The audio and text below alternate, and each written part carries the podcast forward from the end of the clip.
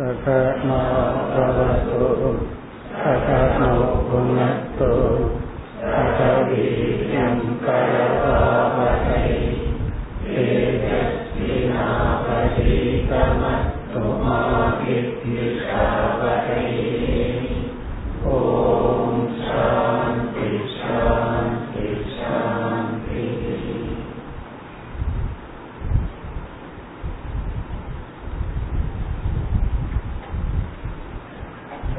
मुपति ओरावद् श्लोकम् न पृत्वातिर्न शब्दातिः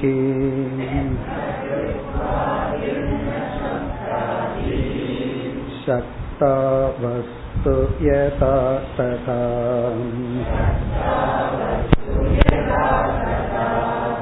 अत एव चिन्त्यैषाम् न निर्वचनमर्हति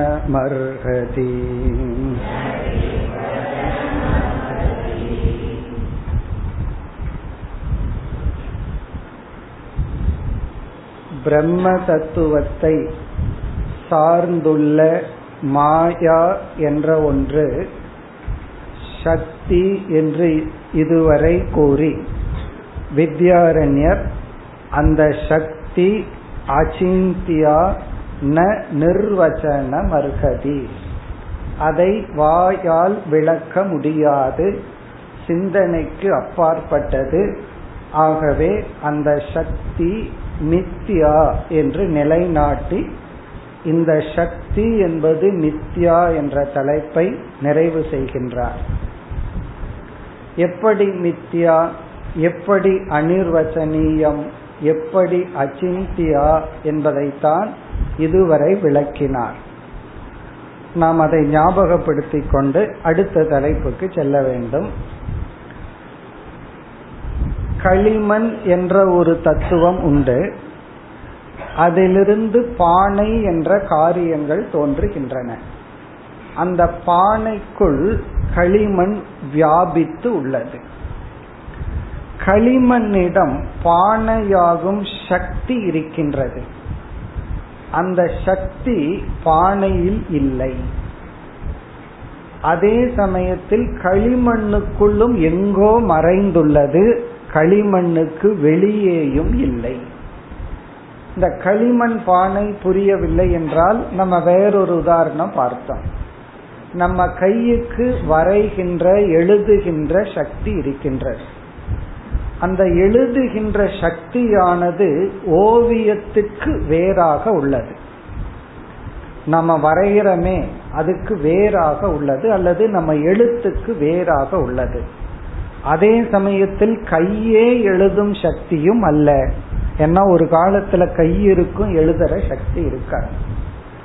அப்படி இந்த சக்தி என்பது தன்னுடைய காரியத்திலிருந்தும் வேறாக தன்னுடைய ஆதாரத்திலிருந்தும் வேறாக அதே சமயத்தில் வேறாக இல்லாமலும் இருக்கின்றது. தன்னுடைய காரியம் என்ன? பானை. இங்கு வந்து பானையை வந்து எப்படி விளக்குகின்றார்? பிருத்வாதிகி. ந பிருத்வாதிகி. பிருது என்றால் உருண்டை வடிவமாக இருத்தல். ந சப்தாதிகி. இங்கு சப்தாதிகி என்பது களிமண்ணை சார்ந்துள்ள குணங்கள். இந்த களிமண்ணிடம் பானையாக ஆகும் சக்தியானது அந்த பானை வடிவத்தில் இல்லை. அதே சமயத்தில் பானைக்குள்ளும் பானையினுடைய சொரூபமான சப்த ஸ்பர்ஷ ரூபம்ங்கிறதுக்கும் இல்லை.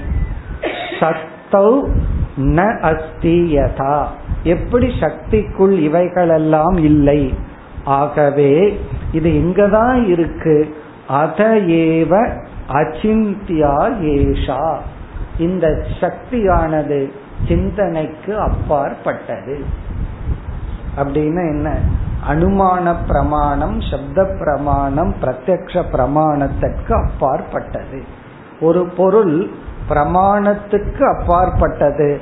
ஆனால் அனுபவிக்கின்றோம். அது நித்யா. கயிற்றுல பார்க்கிற பாம்பு வந்து எந்த பிரமாணத்தினாலும் நிலைநாட்டப்படவில்லை. ஆனால் அனுபவிக்கின்றோம். அது நித்யா. அப்படி இந்த சக்தியானதை அனுபவிக்கின்றோம். ஆனால் அதனுடைய இருப்பிடத்தை சொல்ல முடியாது. ந நிர்வச்சன அதை நாம் இப்படித்தான் என்று கூற முடியாது. இந்த தலைப்பை அடுத்த ஸ்லோகத்தில் நிறைவு செய்கின்றார் இந்த சக்தி எங்கு ஒளிந்து கொண்டு இருக்கின்றது இந்த சக்தி வந்து ஒளிஞ்சிட்டு இருக்கிற இடம் என்ன அதை கூறி இந்த சக்தி தலைப்பை நிறைவு செய்கின்றார் முப்பத்தி இரண்டாவது ஸ்லோகம் कार्योत्पत्ते पुरा शक्तिः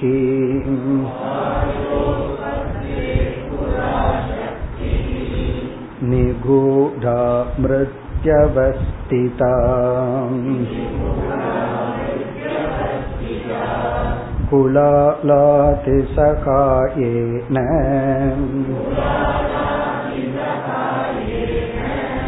विकाराकारतां व्रजे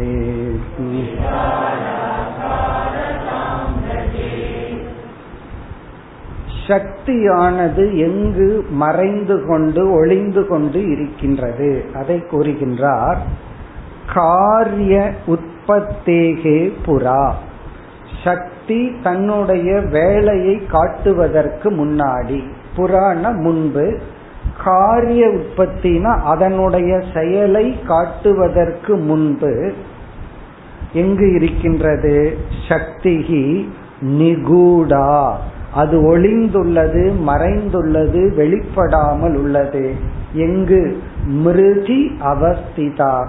களிமண்ணுக்குள் எங்கோ மறைந்துள்ளது. இப்ப களிமண் ஆனது என்னவாக வேண்டும்? பானைகளாக மாற வேண்டும். அதை மாற்றுபவன் அதை மாற்றி அமைப்பவன் குயவன். அவன் அதை வச்சு அந்த மேஜிக் பண்றதுக்கு முன்னாடி அந்த களிமண்ணுக்குள் பானையாகும் சக்தி இருக்க வேண்டும். அந்த சக்தி இல்லை என்றால் அவனால் அதை பானையாக உருவாக்க முடியாது. சில பேர்த்துக்கிட்ட சில மெட்டீரியலை கொடுத்துட்டு இதை பண்ணி கொடுங்கன்னு சொன்னா என்ன செய்வார்கள்? இதை செய்ய முடியாது அப்படின்னு ஏன்னா இந்த மெட்டீரியல் வந்து அதுக்கு தகுதி இல்லை. தகுதி இருந்தா தான் நான் இதை மாற்றி பண்ண முடியும்னு சொல்லுவார்கள். அப்படி களிமண்ணிலிருந்து பானையாக்க முடியும் என்றால் இப்ப நம் மணலை கொண்டு போய் கொடுத்து ஒரு குயவனிடம் இதுல எனக்கு பானை பண்ணி கொடுன்னா அவர் என்ன சொல்லுவார்? இதுல வராது அப்படின்னு சொல்லுவாங்க. பொதுவா நம்ம மெட்டீரியல் வாங்கி கொடுத்தா வராது. அவங்களே மெட்டீரியல் வாங்கினா அது வரும். அது எலக்ட்ரீஷியன் கிட்ட நீங்க ஒயர் வாங்கி கொடுத்தா இது சரிப்பட்டு வராதுன்றோம் அப்படி சில அவங்களே மெட்டீரியல் வாங்கணும். அப்பொழுதுதான் அவங்களுக்கு அதுல லாபம் இருக்கு. அப்படி நம்ம வாங்கி கொடுத்தா அவன் என்ன சொல்லுவா? இது சரிப்பட்டு வராதுன்னு ஒரு குறை சொல்லி விடுவார் அப்படி ஒரு குயவன் வந்து ஒரு மெட்டீரியலை கொடுத்தா இதிலிருந்து பானை வரணும்னா அந்த சக்தி அதுக்கு இருக்கணும். அதுக்கு அந்த பவர் இருக்கணும்.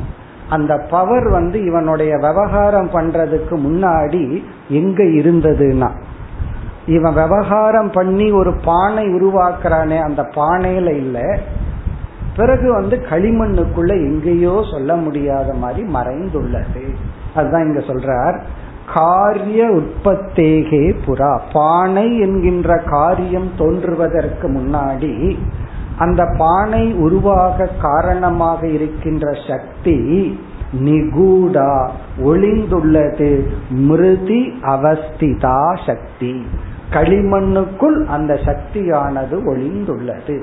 பிறகு என்ன ஆகுதா குலாலாதி சகாயேன. குலாலகன பானையை செய்கின்ற குயவன் அவனுடைய உதவியுடன். இங்க ஆதி அப்படின்னு ஒரு சொல்ல இருக்கு எக்ஸெட்ரா அவன் பயன்படுத்துகின்ற பொருள்கள். வெறும் அவன் மட்டும் இருந்தா போதாது. அவன் கை ஒழுங்கா இருக்கணும். பிறகு அந்த சக்கரம் இருக்கணும். அதற்கு தகுந்த தண்ணீர் இருக்கணும். இப்படி குலாலனுக்கு என்னென்ன தேவையோ அந்த பொருள்களினுடைய சகாயேன உதவியினால் விகார ஆகாரதாம் பிரஜே விகாரம் என்ற ஒன்றை இந்த களிமண்ணானது அடைகிறது. இங்கு விகாரம்னா காரியம் பானைகள். பானை என்ற உருவத்தை இந்த களிமண் அடைகின்றது. இப்ப இந்த ஸ்லோகத்துடன் சக்தி என்ற தலைப்பு முடிவடைகின்றது. இது எங்கு ஆரம்பிச்சது? பதினோராவது ஸ்லோகத்திலிருந்து முப்பத்தி இரண்டாவது ஸ்லோகம் வரை நம்ம பார்த்த தலைப்பு சக்தி அனிர்வச்சனீயா. சக்தி மித்யா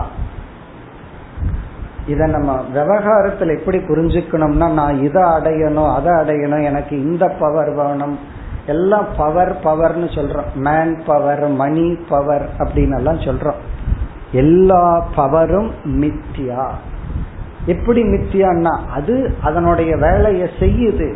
ஆனா அது எங்க இருக்கு அப்படின்னு சொன்னா இப்ப சீஃப் மினிஸ்டர் அப்படின்னு சொன்னா அவர்கிட்ட ஒரு பவர் இருக்கு. அது மித்தியா. அது எங்க இருக்கு? அவருக்குள்ள இருக்கா? அவருக்கு வெளியே இருக்கா?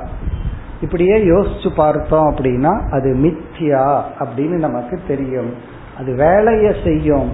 ஆனா எங்க இருக்குன்னு சொல்ல முடியாது. அதே போல புகழ்ங்கிறது ஒரு பவர் நேம் அப்படிங்கிறது ஒரு பவர் பிராண்ட் நேம் இப்ப சிலதுக்கெல்லாம் அட்வர்டைஸ்மெண்ட் இருக்கு. அந்த அட்வர்டைஸ்மெண்ட் எவ்வளவு செஞ்சா அந்த பிராண்ட் நேம சம்பாதிச்சு வைக்கிறாங்க. கொஞ்ச நாள் மக்களை மறந்துட்டாங்கன்னா போயிடும் அப்ப மறக்க வைக்க கூடாது. அந்த பிராண்ட் நேம் மைண்ட்லயே இருக்கணும். இதெல்லாம் என்னன்னா மித்தியா. இந்த மித்தியாவுக்கு தான் இவ்வளவு வேலை நடந்துட்டு இருக்கு இப்ப இத்துடன் இந்த தலைப்பு முடிவடைகிறது. இதை நம்ம எப்படி கனெக்ட் பண்ணணும் அதுதான் ரொம்ப முக்கியம். Eswaran equal to Brahma plus maya. Eswaran காரணம் ஜெகத்துக்கு காரணம். காரியம் மித்தியா காரணம் சத்தியம். அப்ப காரணத்துல ஒரு அம்சமா ஈஸ்வரன் இடத்துல மாயை இருக்கே.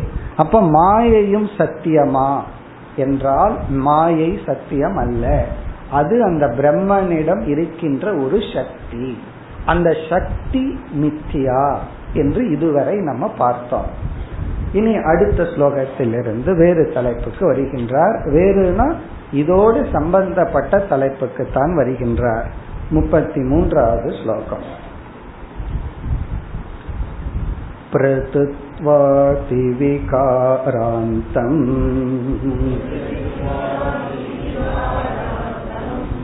स्पर्शातिं चापि मृत्तिकाम् एकीकृत्य गडं प्राहुः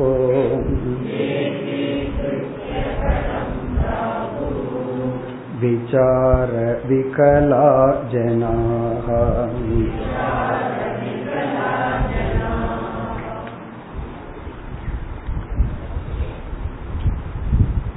இந்த முப்பத்தி மூன்றாவது ஸ்லோகத்திலிருந்து ஐம்பத்தி மூன்றாவது ஸ்லோகம் வரை இதிலிருந்து ஐம்பத்தி மூன்று வரை காரியசிய அனிர்வச்சனீயம் காரியசிய மித்யாத்வம். காரியம் அனிர்வச்சனீயம் காரியம் மித்யா. இதுவும் நம்ம பார்த்த கருத்து தான் பலமுறை உபனிஷத்துக்கள்ல பார்த்திருப்போம். எப்பொழுதெல்லாம் மகா வாக்கிய விசாரத்துல ஜீவனை பற்றி விசாரம் பண்றோமோ நம்மைய பற்றி ஆராய்ச்சி பண்றோமோ அப்பொழுதெல்லாம் நம்ம பயன்படுத்துற தத்துவங்கள் வந்து திருக் திருஷ்ய விவேகம் ஆத்ம அனாத்ம விவேகம். இப்படிப்பட்ட விவேகத்தை பயன்படுத்துவோம். எப்பொழுதெல்லாம் ஈஸ்வரங்கிற தலைப்பு வருதோ அப்ப உடனே காரிய காரண விவேகத்துக்கு போயிடும் இந்த காஸ் அண்ட் எஃபெக்ட் தியரி வந்து இறை தத்துவத்தையோ பிரம்ம தத்துவத்தையோ நம்ம ஆராயும் பொழுது நாம எடுத்துக்கொள்ற தத்துவம். ஜீவ விஷயத்துல பல விஷயங்கள் இருக்கு. பஞ்சகோஷ விவேகம் சரீரத்திரய விவேகம் அவஸ்தாத்திரய விவேகம். இப்படி ரொம்ப இருக்கு. ஈஸ்வரனுக்கு ஒன்னே ஒண்ணுதான். காரண காரியம் மட்டும்தான். இந்த உலகம் அப்படின்னு வந்துட்டோம்னா இது காரியம். காரணம் ஈஸ்வரன் காரியம் மித்தியா காரணம் சத்தியம். இதுதான் நம்ம ஈஸ்வரனை பற்றி இறை தத்துவத்தை பற்றி விசாரம் பண்ணும்போது பண்ணுவோம். இப்ப இதுல நம்ம என்னதான் பானை களிமண் இப்படி எல்லாம் படிச்சாலும் கூட கிளாஸ்ல நல்லா இருக்கும் கேக்கிறதுக்கு. விவகாரத்துக்குள்ள போன உடனே நம்ம இது எல்லாத்தையும் மறந்துட்டு எது காரியமா இருக்கோ அதனுடைய பொய்மையை மறந்து விடுவோம். அது நமக்கு சத்தியமா நமக்கு தெரியும். அதனாலதான் இந்த காரிய காரண தத்துவத்தை மீண்டும் மீண்டும் பல கோணங்களில் உள்ள போய் அப்படியே பிரிச்சு இந்த பிரிச்சு மேயறதுன்னு சொல்லுவாங்களே. அப்படி கொஞ்சம் பிரிச்சு மேஞ்சோம்னா தான் நமக்கு வந்து அந்த மித்தியாத்துவ புத்தி நமக்கு வரும். அந்த காரிய காரண விசாரம் வந்து அவ்வளவு சுலபமா நம்ம வந்து ஜீர்ணிச்சுக்க முடியாது. இப்ப இது போன்ற பஞ்சதசி போன்ற நூல்கள் எல்லாம் இந்த புத்திய புழிஞ்சு எடுத்து பல கோணங்கள்ல சிந்திச்சு மீண்டும் மீண்டும் நம்ம ரீஎன்போர்ஸ்மெண்ட் பண்ணி அப்படியே நிலைநாட்ட வைப்பதுதான்.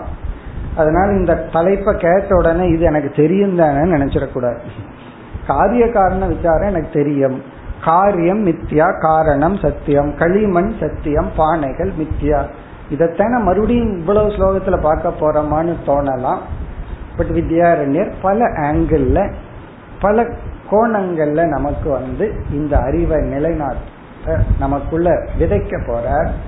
இதனுடைய பலன் என்னன்னா நாம பார்க்கிற இந்த உலகங்கள் அனைத்து காரியமும் மித்யா அப்படிங்கிற புத்தி வந்து அதிஷ்டானம் ஆதாரம் சத்தியம். அதுல நம்மளோட அட்டென்ஷன் கவனம் நமக்கு போயிடும்.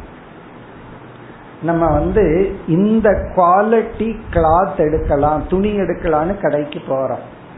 முடிவு பண்ணிடுவோம். காட்டன் ட்ரெஸ் எடுக்கலாமா பாலிஸ்டரா அல்லது வாட்டவர் மெட்டீரியலை முடிவு பண்ணிடுவோம். அதுக்கு எவ்வளவு செகண்ட் ஆகும்னா ஒரு செகண்டோ ரெண்டு செகண்டோ தான்.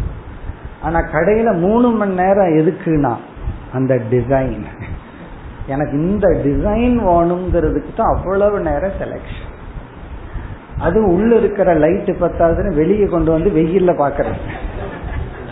வெயில்ல பாக்குறது மேட்ச் ஆகுதா அப்படின்னு சொல்லி. ஒன்னா டிசைன் பிடிச்சிருக்கும் பார்டர் பிடிச்சிருக்காது. பார்டர் பிடிச்சிருக்கும் கலர் பிடிச்சிருக்காது.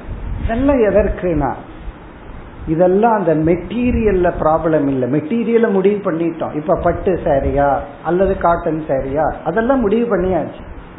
ஆனா எதுக்கு இவ்வளவு ப்ராப்ளம் ஆகுதுன்னா கடைசியில அழுகிறது எதுக்குன்னா டிசைன் பிடிக்கல. கலர் பிடிக்கல. கொஞ்சம் கலர் எனக்கு இந்த கலர் வேணும்னு சொன்னா கொஞ்சம் லைட்டா ஆயிடுச்சு டார்க் ஆயிடுச்சு. இதெல்லாம் மித்தியா விவகாரம். அப்போ நமக்கு மித்தியாங்கிற புத்தி நமக்கு வந்துடுச்சு அப்படின்னு சொன்னா எல்லா ரகளையும் மித்தியாவில் இருக்கு. மித்தியாத்துவ புத்தியில எல்லா ரகளையும் போயிடும் அதனால இந்த காரிய காரண விசாரம் வந்து இது தெரிஞ்சதுன்னா சும்மா இன்னும் களிமண் பானைன்ட்டே இருக்கீங்களே அப்படின்னு தோணலாம். பட் இங்க வித்யாரண்ய ரொம்ப அழகா இன்னும் டீப்பா உள்ள போய் இந்த பிரிச்சுமைய போற இதே காரிய காரண விசாரத்தை தான். எது காரணம் எது காரியம்? இந்த காரியம்தான் அட்ராக்டிவா இருக்கும். காரணம் வந்து பேசாம இருக்கும். நம்மளுடைய கவனத்தை ஈர்க்கிறதே காரியம்தான்.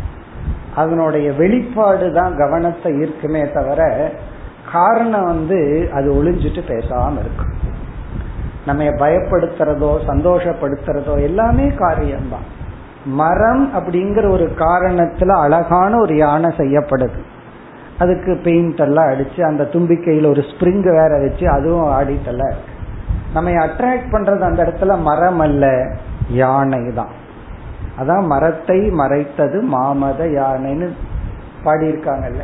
அந்த யானை வந்து என்ன பண்ணிடுச்சான் மரத்தை மறைத்து விட்டது.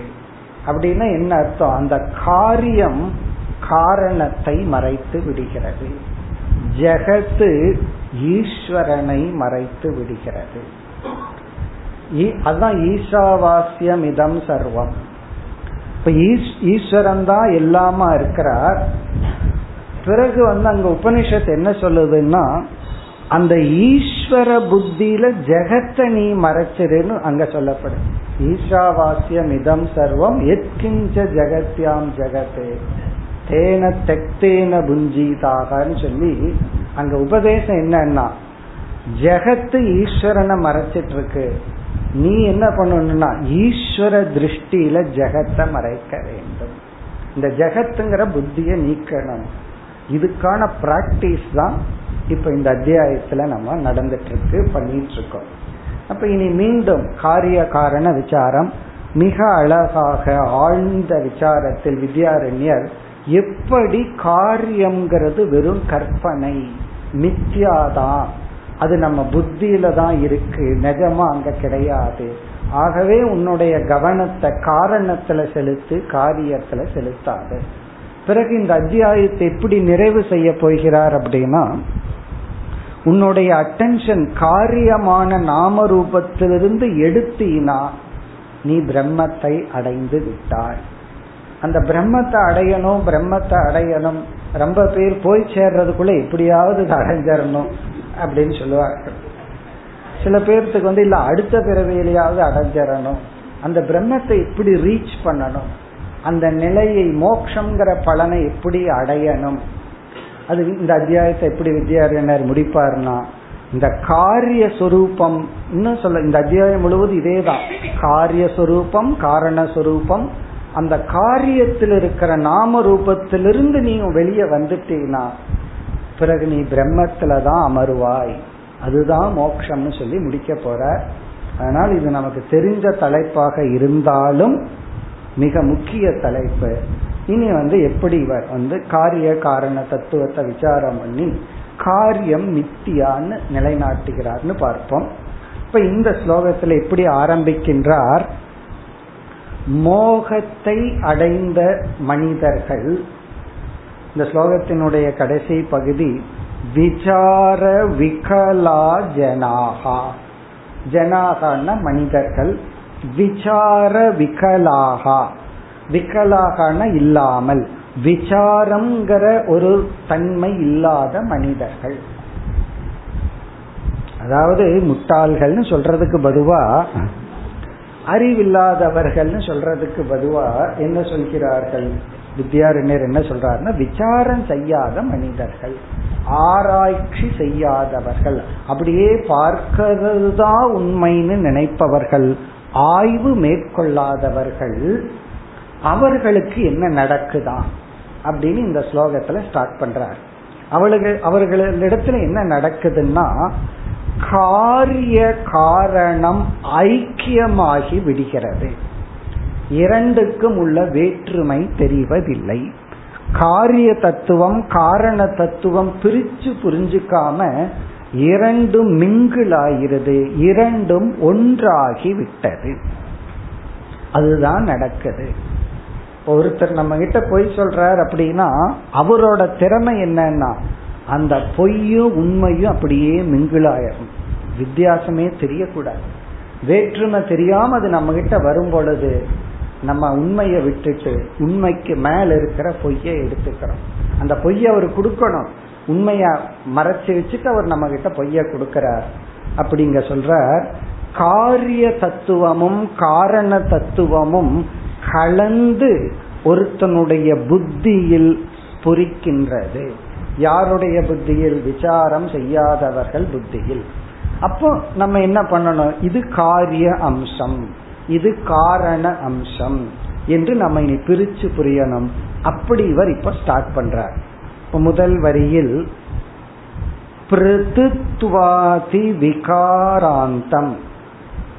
பிருத்துவாதி என்றால் பானையினுடைய வடிவங்கள். பானையினுடைய ஃபார்ம் வடிவம். பிரித்துனா நம்ம ஏற்கனவே பார்த்திருக்கோம் வட்ட வடிவம். பிரித்துவாதி அவர் ஏற்கனவே இதை விளக்கி இருக்கார் பானை எப்படி இருக்கும்னா வட்ட வடிவமாக வயிற்றை போன்ற ஒரு உருவத்தை உடையது அந்த பானை. ஒரு உருவம். அத பிருத்துவாதி அந்தம் அந்த உருவத்துடன் கூடிய தத்துவமும் ஸ்பர்ஷாதிஞ்ச. இங்க ஸ்பர்ஷாதி என்றால் களிமண்ணினுடைய சொரூபம். களிமண் வந்து பஞ்சபூதத்துல பிருத்திவிங்கிற பூதத்தை சேர்ந்தது.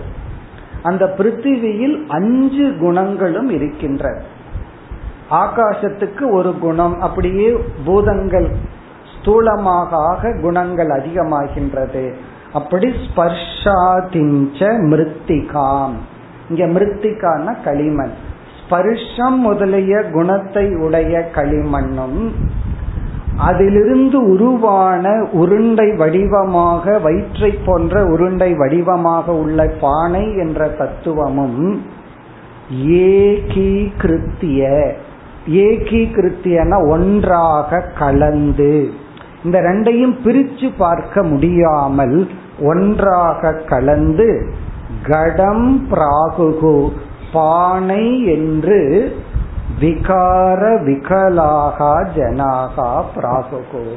அறிவற்றவர்கள் இத பிரிச்சு பார்க்க தெரியாதவர்கள் பானை என்ற ஒரு தத்துவமாக கூறுகின்றார்கள். இப்போ ஒரே ஒரு பிரின்சிபிள் தான் இருக்குன்னு சொல்கிறார்கள்.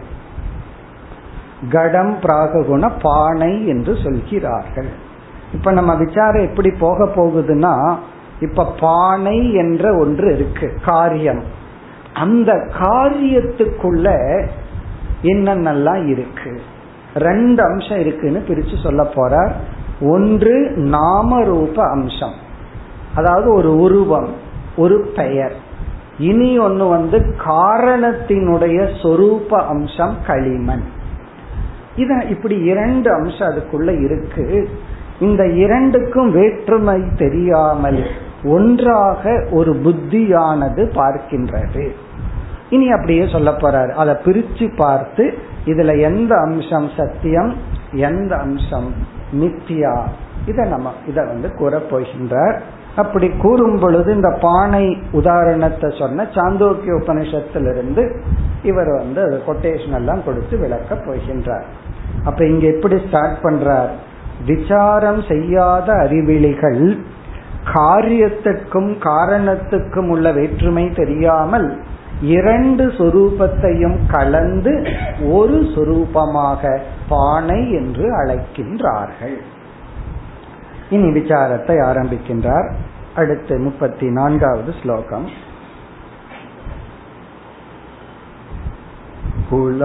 कुलालव्यापृते पूर्वः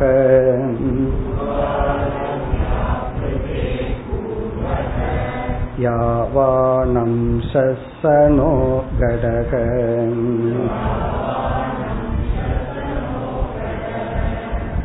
पश्चातु पृथबुध्नाति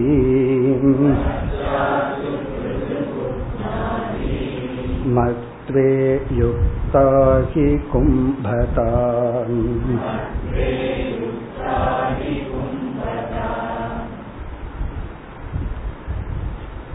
எப்பொழுது காரியம் என்ற ஒரு தத்துவம் தோன்றுகிறது என்ற லட்சணத்தை இந்த ஸ்லோகத்தில் குறிப்பிடுகின்றார் இந்த காரியம்ங்கிறது எப்பொழுது உற்பத்தி ஆகிறது?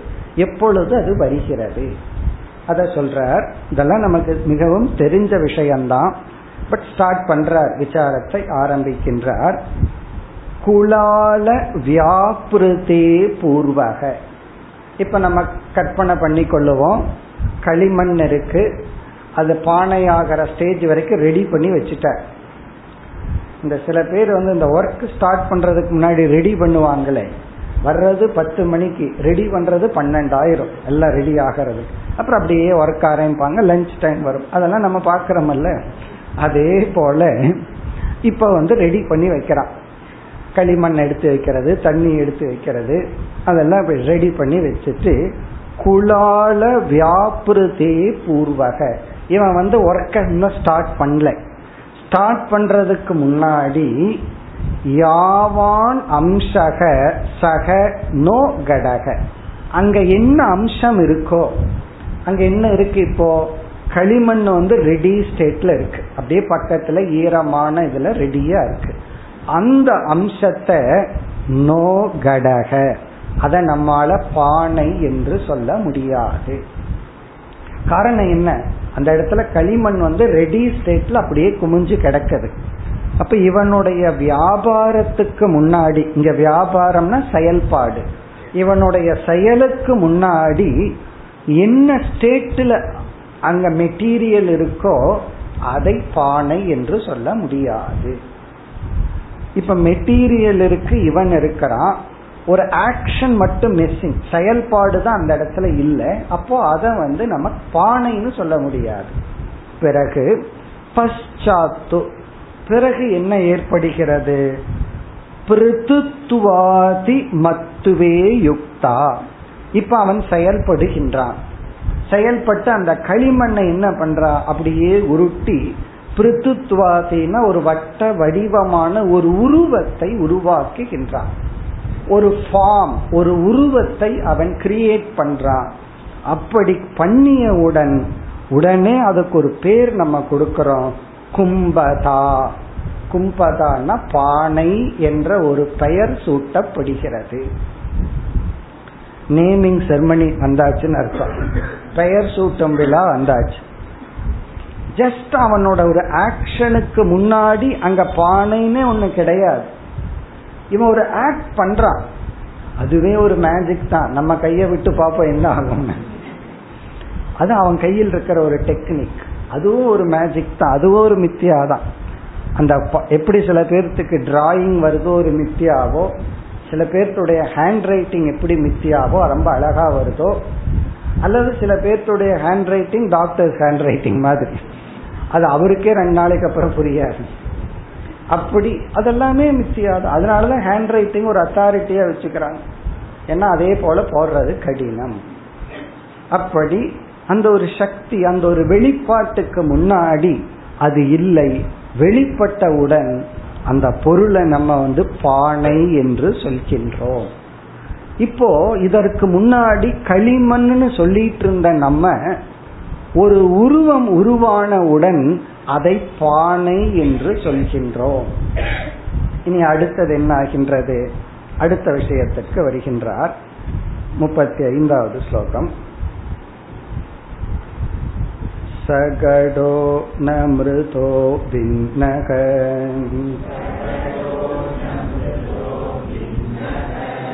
वियोगे सत्यनीक्षणात् नाप्यभिन्नपुरा पिण्ड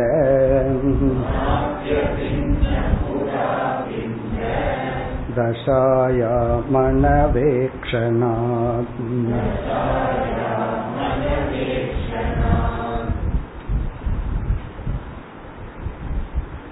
காரியம் மித்யா அப்படிங்கிற கருத்தை நிலைநாட்ட ஆரம்பிக்கின்றார். இப்ப இந்த ஸ்லோகத்துல வந்து காரியம் மித்தியாங்கிறத நிலைநாட்ட போறார். இப்ப காரியம்ங்கிறது என்ன? பானை. இப்ப இந்த பானை வந்து என்ன சொல்கின்றார்? சக கடக. இந்த இப்பொழுது உருவான இந்த பானை என்ற ஒரு சொல் பானையானது மிருதக ந பின்னக. களிமண்ணிலிருந்து வேறாக இல்லை.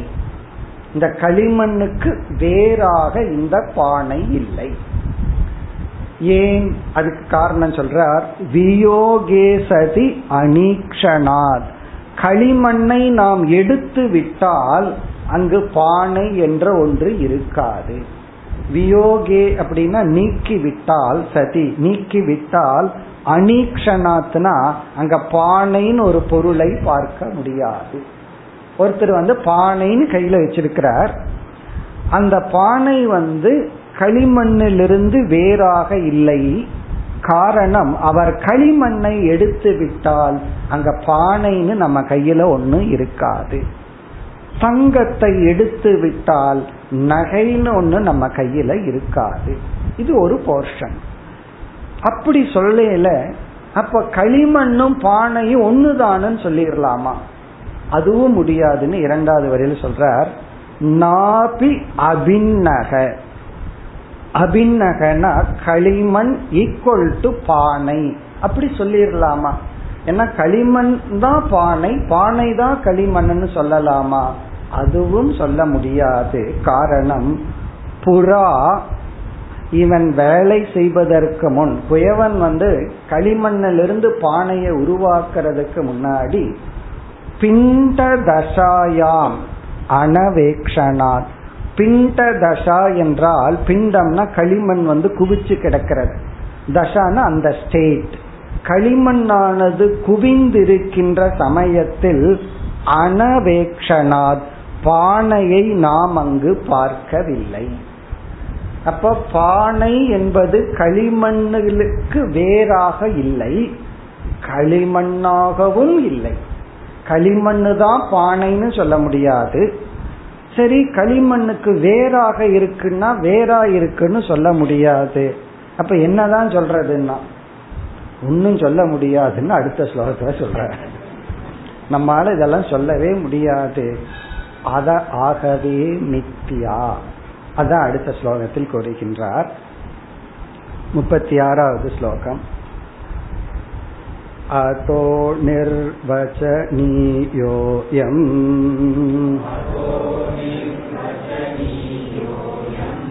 शक्तिवत्तेन शक्तिजः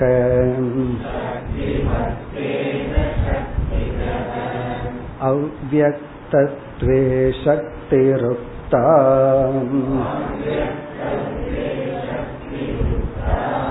व्यक्तत्वे गडनामभृत्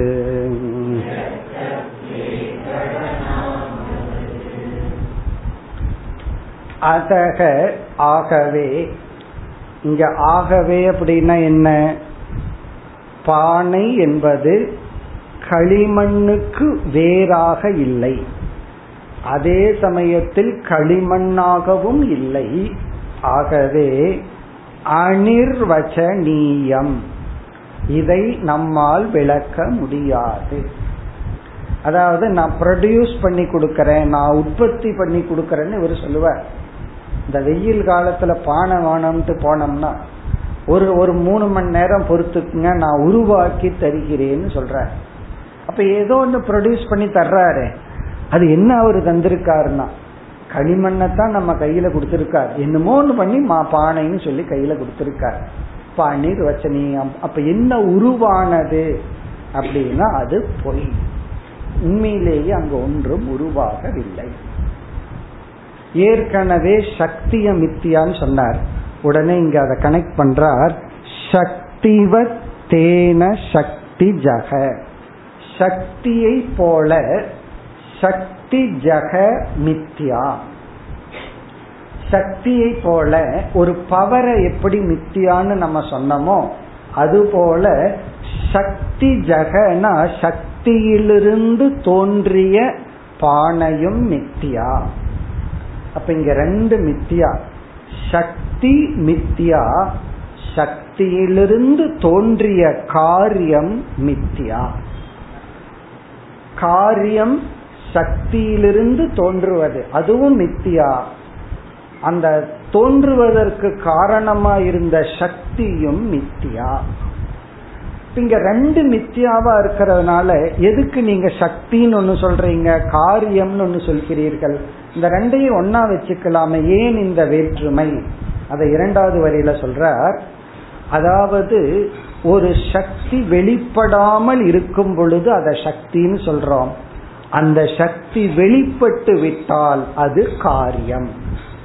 பவர் மேனிஃபெஸ்ட் ஆயிட்டா அது ப்ராடக்ட் காரியம். ஒரு பவர் அன்மேனிஃபெஸ்டா இருந்தா அது சக்தி. அத சொல்றார் இரண்டாவது வரியில் அவ்வக்தத்துவே சக்திகி உக்தா. அவ்வக்தம் என்றால் அன்மேனிஃபெஸ்ட் இந்த பவர் சக்தி வந்து வெளிப்படாமல் இருந்தால் அதை சக்தின்னு சொல்றோம்.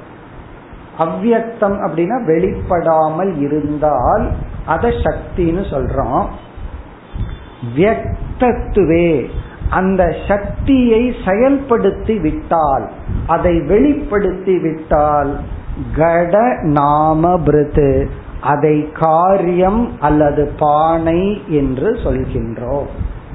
அப்ப இந்த இடத்துல இரண்டு தத்துவங்கள் மித்தியா. ஒன்று சக்தி இனி ஒன்று சக்தி ஜக.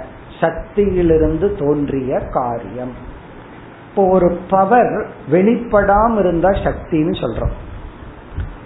நம்ம வந்து விபூதி யோகத்தில எல்லாம் பார்த்திருக்கோம். சக்தி. அந்த இடத்துல யோகம்னா பகவான் வந்து இந்த உலகத்தை கொடுக்கிற சக்தி. வெளிப்பட்டா அது விபூதி அப்படின்னு பார்த்திருக்கோம். இந்த உலகத்துல பகவான் வெளிப்படும் பொழுது அது விபூதி. வெளிப்படாமல் இருந்தால் அது யோகம் அப்படின்னு அங்க சொல்லியிருக்கார் பத்தாவது அத்தியாயத்துல. அதே போல இப்ப எழுதுற சக்தி வரைகிற சக்தி நீ ஒன்னு பார்த்தோம் ஒருத்தனை அடிக்கிற சக்தி சில பேர்த்துக்கு அடி வாங்குற சக்தி இருக்கு ரொம்ப. நம்மளால எல்லாம் அவ்வளவு வாங்க முடியாது. அப்படி அடி வாங்குற சக்தி இப்படி எல்லாம் எத்தனையோ சக்தி கைக்கு இருக்கு. அது வெளிப்படாமல் இருந்தா அது சக்தி. வெளிப்பட்டு விட்டால் அது ஓவியம். அல்லது ஹேண்ட் ரைட்டிங் எழுத்து. அந்த வெளிப்பட்டதும் மித்தியா அந்த சக்தியும் மித்தியா. இப்ப மாயா மித்தியா. மாயா காரியம் ஜெகத்து மித்தியா. இந்த ரெண்டுக்கு ஆதாரமா இருக்கிற பிரம்ம சத்தியம். இப்படி இங்க மூணு தத்துவம்னு பிறகு தெளிவா சொல்ல போகின்றார். இப்படி காரியம் காரணம் அதிஷ்டானம் அப்படின்னு மூணு தத்துவம். பிரம்மன் ஆதாரம் களிமண் வந்து ஆதாரம். அந்த களிமண்ணுக்குள்ள பானையாக தான் உருவெடுக்கின்ற ஒரு சக்தி இருக்கு. அது மித்தியா. அந்த சக்தியை வந்து எப்பொழுது வரும்னா ஒரு குயவன் வந்து ஒரு வேலை செய்யறான். அந்த ஒரு அறிவுடையவன் வந்து அதை என்னமோ என்னமோ பண்றான். பண்ணின உடனே பானை வருகிறது அந்த பானை மித்தியா. இத வந்து நம்ம எல்லாத்துலயும் அப்ளை பண்ணணும். எதுல எதுலையெல்லாம் நமக்கு சம்சாரம் இருக்கோ அதுல இந்த பிரின்சிபிள் அப்ளை பண்ணணும். சும்மா பானை களிமண்ல எல்லாம் ஒரு பிரச்சனையும் நமக்கு கிடையாது. இப்பெல்லாம் பானையே கிடையாது. எக்ஸாம்பிள் தான் இருக்கு. இப்பெல்லாம் பாத்திரம் எல்லாம் மாறியாச்சு. அதனால இதுல ப்ராப்ளம் இல்லை. இதை எப்படி நம்ம லைஃப்ல அப்ளை பண்ணணும்? அதுவும் சொல்ல போற. பிறகெல்லாம் பார்க்க போறோம். இதை எப்படி தியானம் பண்ணணும்? இதை எப்படி நம்ம லைஃபுக்கு கொண்டு வரணும்? அப்படின்னு சொன்னா இப்ப யாராவது ஒரு எக்ஸாம்பிள் பார்ப்போமே. இப்ப யாராவது ஒருத்தர் நம்ம திட்டுறாங்கன்னு வச்சுக்கோங்க அந்த வார்த்தை என்ன பண்ணது? நம்ம மனசை புண்படுத்துது. நம்மை அவமதிக்கிறார்கள் நம்ம மனசை புண்படுத்துது. இப்ப எப்படி விசாரம் பண்ணணும்? திட்டுறதுங்கிறது ஒரு சக்தி தானே. பார்கெயின் பண்றது ஒரு சக்தி தானே. சில பேர்த்துக்கு அந்த சக்தி இல்லாம அதுக்குன்னு ஆளை கூட்டிட்டு போவாங்க. நீ வந்தா தான் அடிச்சு கேட்ப அப்படி. நமக்கெல்லாம் இந்த பார்கெயின் பண்றது கேட்கறதுக்கே வாய் கூசும். சில பேர்த்துக்கு வாய் கூசாம கேட்பாங்க. ஐம்பது ரூபா சொன்னா இருபது ரூபாய்க்கு கொடுப்பியான்னு கேட்பாங்க. நம்ம நாற்பத்தொன்பது கொடுப்பியான்னு கேட்போம் சில பேர்த்துக்கு அந்த தைரியம் இருக்கு. கடைசியில பதினெட்டு ரூபாய்க்கு வாங்கிட்டு வருவாங்க. அப்ப அவனுடைய புத்தி எப்படி இருக்கும்? இது ஒரு சக்தி தானே. இது ஒரு பவர் அப்படி சில பேர்த்துக்கு திட்டுற பவர் இருக்கு. அது என்ன பவர்னா எந்த வேர்டு உள்ள போனா அவங்கள வந்து டிஸ்டர்ப் பண்ணும். எந்த ஏரியாவில் அவங்க வீக்கா இருக்காங்க அது அவங்க புரிஞ்சு வச்சிருப்பாங்க. அப்ப அந்த வார்த்தை அவங்ககிட்ட இருந்து வருது. அது ஒரு சக்தி தானே அது ஒரு பவர் வருது. சாஸ்திரம் என்ன சொல்லுது? அது வெறும் சவுண்டு தான். ஜஸ்ட் அ நாய்ஸ் சத்தத்தை கண்டு நம்ம டிஸ்டர்ப் ஆக மாட்டோம்.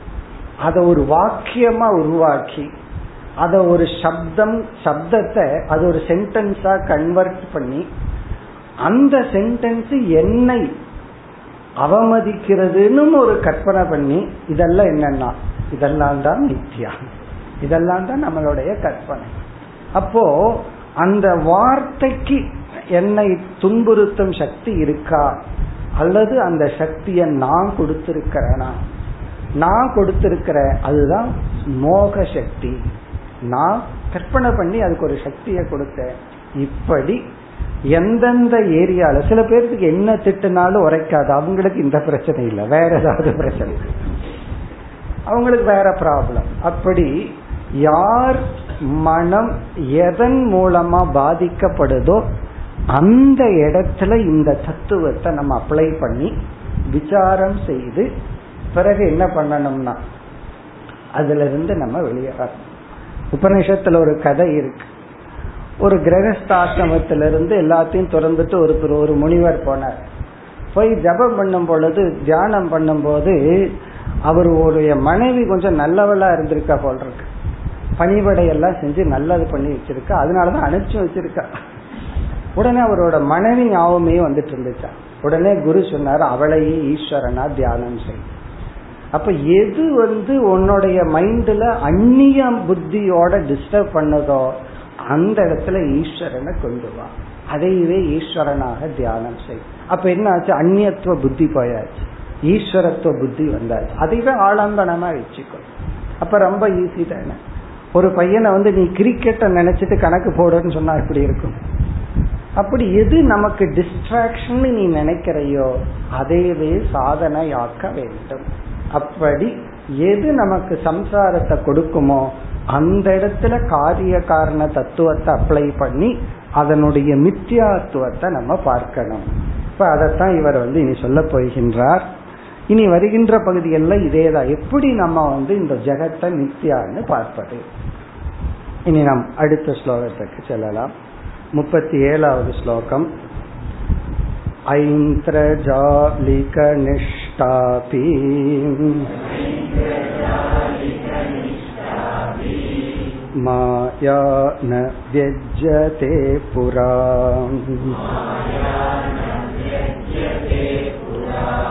पश्चाद्गन्तर्वसेनाति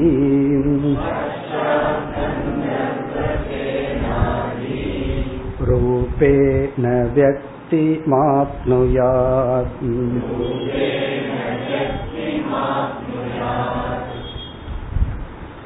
இந்த ஸ்லோகத்தில் வேறொரு உதாகரணம் கொடுக்கின்றார். ஜஸ்ட் இன் எக்ஸாம்பிள் அந்த காலத்துல எல்லாம் ரொம்ப பிரசித்தமா இருக்கிறத எக்ஸாம்பிளா சொல்லுவார்கள். இந்த மேஜிக் ஷோ அப்படிங்கறதெல்லாம் இப்போ இருக்கு அங்கங்க இருக்கு. அப்பெல்லாம் ரொம்ப ஃபேமஸா இருந்திருக்கு. அதனால அந்த மேஜிக் ஷோவை எக்ஸாம்பிளாக இங்கு வித்யாரண்யர் கொடுக்கின்றார். அந்த மேஜிக் ஷோ வந்து ஐந்திர ஜாலம் என்று சொல்வார்கள். ஐந்திர ஜாலம் அதை கூறுகின்றார். ஐந்திர ஜாலிக நிஷ்டாபி மாயா. இந்த இடத்துல மாயா அப்படின்னா அந்த மேஜிக் பண்றவன் இடத்துல இருக்கிற ஒரு சக்தி ஒரு பவர் ரொம்ப ஆச்சரியமா இருக்கும். அந்த ட்ரிக் எல்லாம் எப்படி பண்றான்னு நம்ம வேடிக்கை பார்க்கும் பொழுது நம்மளாலேயே நம்ப முடியாம இருக்கும் ஆச்சரியமா இருக்கும். இந்த பொறி எல்லாம் போடுறதுக்கு நம்ம ஒரு கூம்பு மாதிரி ஒன்று பண்ணுவோம். அந்த மாதிரி ஒரு காயத்துல பண்ணிட்டு அதுக்குள்ள தண்ணியை ஊற்றுவார் திறந்து பார்த்தா தண்ணி இருக்காது. ஆச்சரியமா இருக்கும். இப்படி எத்தனையோ மேஜிக் செய்கிறார்கள். அந்த பவர் அது இங்கு மாயான்னு சொல்லப்படுகிறது. ஐந்திர ஜாலிக்க நிஷ்டா. ஐந்திர ஜாலிக்கம்னா மேஜிக் பண்றவனுடன் இருக்கின்ற மாயா ந வெஜ்யதே புறா. அவன் மேஜிக் பண்றதுக்கு முன்னாடி வெளிப்படாம அந்த சக்தி அவனுக்குள்ள இருக்கும். அந்த மேஜிக் ஷோ ஆரம்பிக்கிறதுக்கு முன்னாடி அந்த சக்தி அவனுக்குள்ள இருக்கும். பிறகு வந்து அவனுடைய மேஜிக் அவன் ஆரம்பிக்கின்றான். பஷாத் கந்தர்வ சேனாதி ரூபேன. உடனே நம்ம கண்ணு முன்னாடி என்ன பண்றான்? ஒரு பெரிய படை யானை படை சண்டை இதையெல்லாம் அவன் கிரியேட் பண்றான். கந்தர்வ சேனாதி ரூபேன வெக்தி ஆப்னுயார் வெக்திம்னா வெளிப்பாட்டை அது அடைகிறது. இப்போ ஒருவரிடத்துல ஒரு சக்தி இருக்கு அது எக்ஸ்பிரஸ் பண்றாத வரைக்கும் அது சக்தியாகவே உள்ள இருக்கும். அதை எக்ஸ்பிரஸ் பண்ணின உடனே அந்த சக்தி அதனுடைய காரியத்தை காட்டும். இந்த இடத்துல நம்ம புரிஞ்சுக்க வேண்டியது என்னன்னா அந்த சக்தியும் மித்தியா அந்த சக்தியிலிருந்து வெளிப்பட்டதும் மித்தியா அதுதான். இங்க வந்து பஷாத் கந்தர்வ சேனாதி ரூபேன. கந்தர்வ சேனா அப்படின்னா அவன் கிரியேட் பண்ற ஒரு மேஜிக் ஷோ அங்க கிடையாது நம்ம கண்ணுக்கு இருக்கிற மாதிரி காட்டுகின்றான். அது வந்து வெக்தி மாப்னுயார். அது வெளிப்பாட்டை அடைகிறது. அப்படி நம்ம இடத்துல எந்த ஒரு பவர் இருந்து அதை எக்ஸ்பிரஸ் பண்ணாத வரைக்கும் அதை சக்தின்னு சொல்றோம். அதை வெளிப்படுத்திட்டா அதனுடைய காரியம் அதனுடைய காரியமும் மித்தியா அந்த சக்தியும் மித்தியா. இந்த எக்ஸாம்பிள் இருந்து இனி நம்ம வந்து இந்த உலகத்துக்கு இதை அப்ளை பண்ணணும். இந்த உலகமே அப்படித்தான்னு சொல்லி இதற்கான பிரமாணத்தையும் குறிப்பிட போகின்றார். முப்பத்தி எட்டாவது ஸ்லோகம்.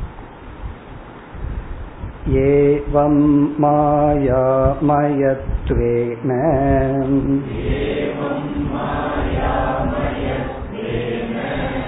विकारस्यानृतात्मथाम् विकाराधारमृत्वस्तु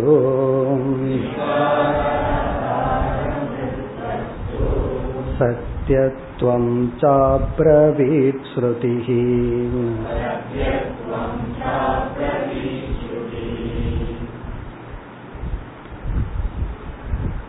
முதல் வரியில் ஜெனரலைஸ் பண்றார் இதை வந்து நம்ம பொதுவான நியதியாக எடுத்துக்கொள்ள வேண்டும் என்று சொல்லி பிறகு இரண்டாவது வரி வருகின்ற ஒரு சில ஸ்லோகங்களில் இதற்கான உபனிஷத் பிரமாணத்தை குறிப்பிடுகின்றார் காரணம் சத்தியம் காரியம் மிஸ்யா ஏவம் இவ்விதம் மாயாமயத்துவேன விகாரஸ்ய அனுருத ஆத்மதாம் வித்யா இவ்விதம் மாயாமயத்துவேன மாயாமயமாக உணர்ந்து விகாரஸ்ய விகாரம்னா காரியம் ப்ராடக்ட் எதெல்லாம் உருவாகின்றதோ எதெல்லாம் உற்பத்தி செய்யப்படுகிறதோ அதனுடைய அனுருத்த ஆத்மதாம் பொய்மை என்ற தன்மையை உணர வேண்டும். அனுருத்தம் என்றால் பொய். அனுருத்தாத்மதாம் என்றால் பொய்மை என்ற தன்மை உடையதாக உணர வேண்டும். விகாரஸ்ய எதெல்லாம் ஒரு ப்ராடக்டா உள்ளதோ எதெல்லாம் உருவாக்கப்பட்டுள்ளதோ அப்படி பார்க்கல நம்ம உடம்புல ஆரம்பிக்கணும். நம்ம உடம்புமே ஒரு விகாரம். உருவாக்கப்பட்டுள்ள பர்த்டே கொண்டாடுறோம். அதனுடைய அர்த்தம் என்னன்னா அப்போ உன்னுடைய உடல் இந்த காலத்தில் இந்த உலகத்தில் உருவாக்கி வெளிப்படுத்தப்பட்டுள்ளது. அப்ப இந்த சரீரம் என்னன்னா மித்தியா சரீரம் எப்படி மித்தியான்னா அது உருவாக்கப்பட்டதனால் மாயா மயத்துவேன அனுருதாத்மதாம். மாயாமயத்துவேன இங்க மாயாமயம்னு ஒரு சக்தியிலிருந்து தோன்றிய எந்த ஒரு உருமாற்றமும் பொய் என்று உணர வேண்டும். விகார விகார ஆதார மிருத்வஸ்து இந்த விகாரத்துக்கு ஆதாரமாக உள்ள களிமண் இருக்கின்றதே. இதற்கு ஆதாரமாக உள்ள களிமண் என்ற ஒரு தத்துவம் சத்தியத்துவம் அப்ரவி ஸ்ருதிகி இப்ப எல்லாமே பொய் என்று வந்துவிட்டால் கடைசியில் சூன்யவாதம் ஆயிரும் இல்லாததிலிருந்து இருக்கிறது வந்த மாதிரி ஆயிரும். அப்படி அல்ல இதற்கு ஆதாரமாக இருக்கின்ற மிருத் களிமண் என்ற வஸ்துவானது அதனுடைய சத்தியத்துவம் அதனுடைய உண்மைத்தன்மை ஸ்ருதிகி அப்ரவீத். ஸ்ருதியானது கூறுகின்றது இங்க வந்து வித்யாரண்யர் இனி ஸ்ருதி பிரமாணத்தை கூறுகின்றார் அந்த ஸ்ருதி வந்து சாந்தோக்கிய உபனிஷத் அடுத்த ஸ்லோகத்தில் குறிப்பிடுகின்றார் वाङ्निष्पाद्यं नाम मात्रम्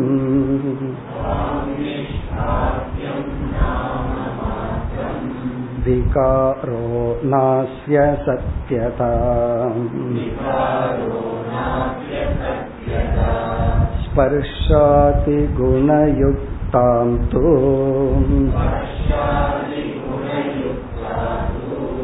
सत्या केवलमृत्तिका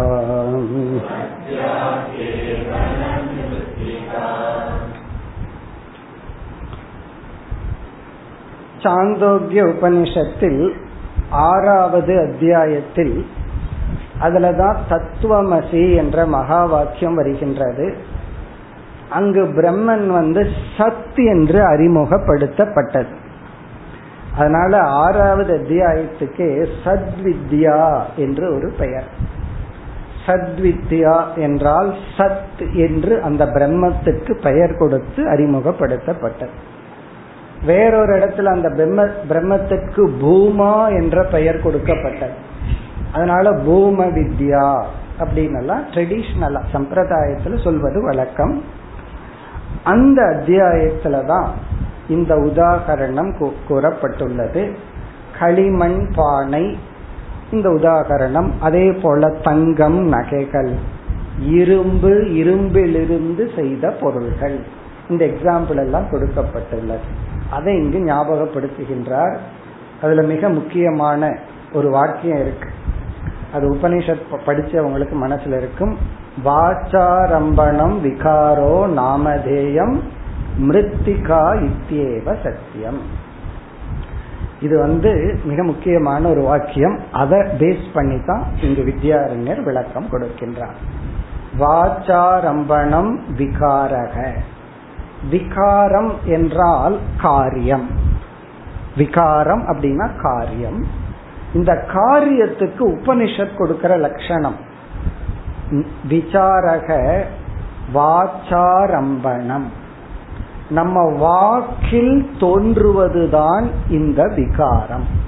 இந்த காரியம் அப்படிங்கிறது வந்து அது கிரியேட்டட் பை யுவர் மவுத் அப்படிங்கிற நம்ம வாயில தான் ஒன்ன பண்ணி கிரியேட் பண்ணியிருக்கோம்.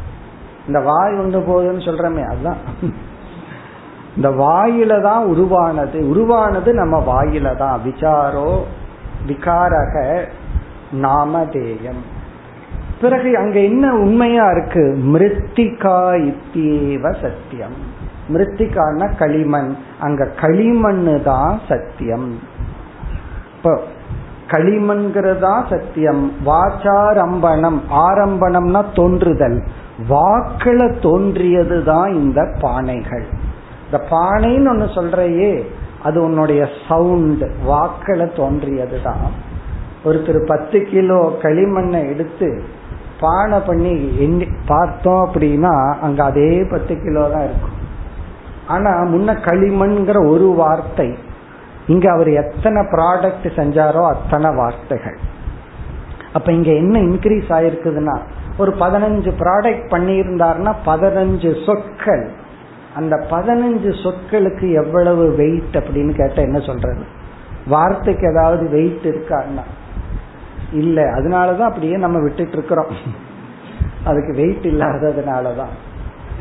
அந்த வார்த்தை அப்படிங்கிறது வெறும் வார்த்தை தான். வாச்சாரம்பணம் விகாரோ நாம தேயம் அங்க தேயம்னா மாத்திரம். வெறும் நாம மாத்திரம். வெறும் பெயர் தான்.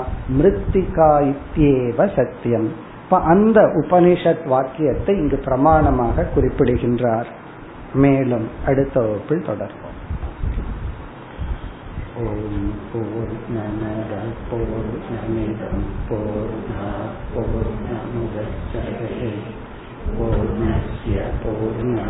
ஆ